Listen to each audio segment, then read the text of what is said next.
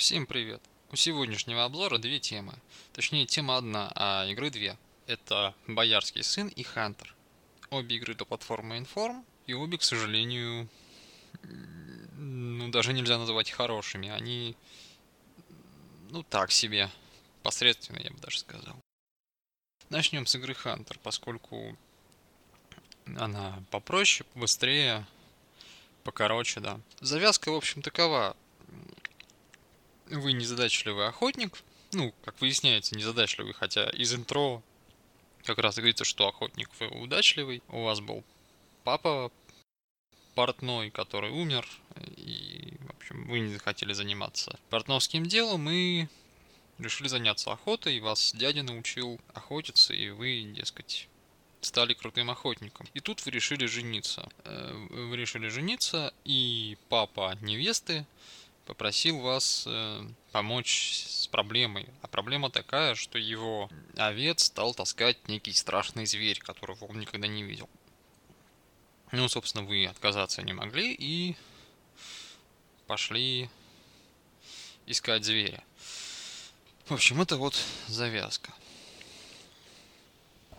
Что касается геймплея. Э, по геймплею это парсер. Но парсер от человека, который не знаю, насколько это на самом деле так, но создатель игры очень старается сказать, что не любит парсер. Он пропагандирует менюшную э, менюшный стиль и сделал игру в виде меню, то есть э, в виде выбора из вариантов А, Б и В.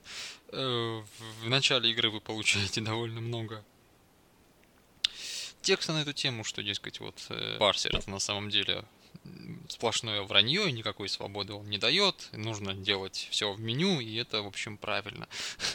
И он говорит, что это позволяет игрокам лучше понимать игру и так далее.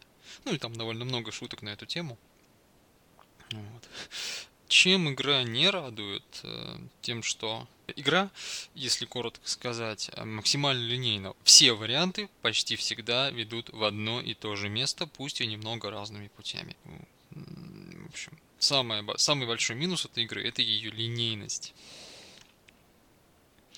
Я не знаю, может быть, я ее, наверное, я прошел не все варианты, э, но в итоге я нашел ровно две концовки. Это, собственно, хорошая концовка, когда я остаюсь жить в домике оборотня, ну, немножко спойлерю, э, и плохая, когда меня съедают.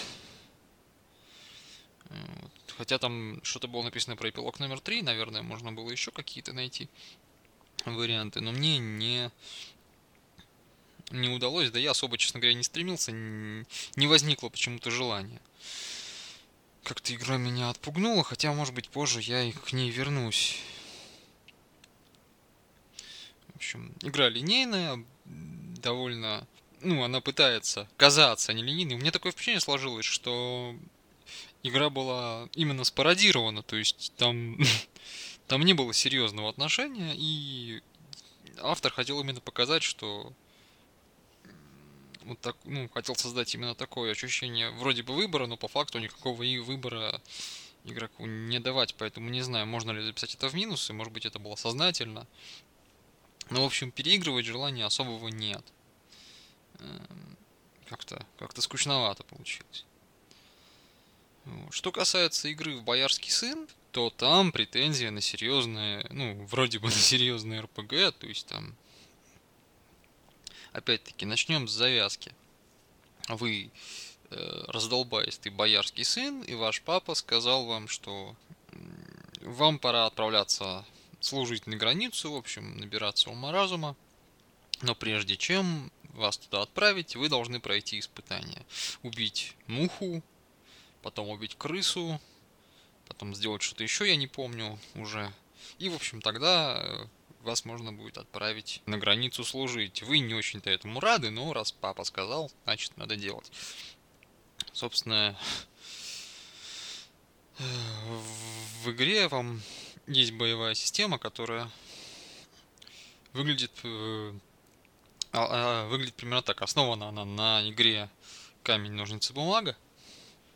То есть есть удар, финт и защита. Э, и, э, в общем, удар можно от удара можно защититься. Э, финт пробивает защиту, по-моему. Вот не помню я уже ничего. Такой вот я фиговый обзорщик. Надо было переиграть, прежде чем браться за обзор. В общем, не суть. В том, суть в том, что боевая система довольно примитивна, и это не самый большой минус этой игры. Самый большой минус, наверное, это то, что есть довольно серьезные глюки. Например, в игре существует, э, я так понимаю, система усталости. И если игрок устал, э, кстати, да, я забыл сказать, что Боярский Сен это чистый парсер.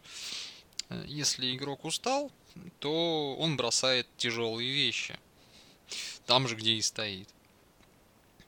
Э, по идее, это самый простой способ, это, наверное, отдохнуть. То есть эм, сесть куда-нибудь там. Вообще, я думал, что можно сесть на землю, но при попытке сесть или лечь на землю у нас нам говорят, что мы не можем сесть или лечь на землю.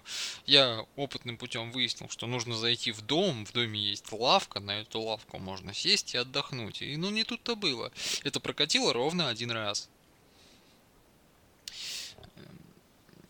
Общем, после этого я почему-то второй раз сесть на лавку не мог. И, в общем, вот после этого, после того, как я наткнулся на этот глюк, и еще учитывая вот это вот, ну и учитывая, что мне постоянно разбрасывал нужные мне вещи, это было одним из серьезных минусов. И другим серьезным минусом было то, что нет шкалы здоровья, то есть я не знаю, сколько здоровья у меня осталось, я не знаю, сколько здоровья у врага. Вот. И также нету, ну, вроде бы претензий на РПГ, но нет никаких параметров, нигде не написано, что, допустим, у меня столько-то силы, столько-то ловкости там, и так далее.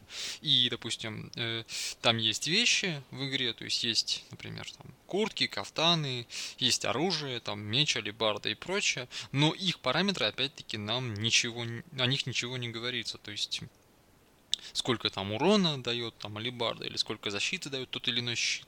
Нужно это делать на глазок. Ну, в общем, это как-то все несерьезно. Я, наверное, эти игры перепройду, но...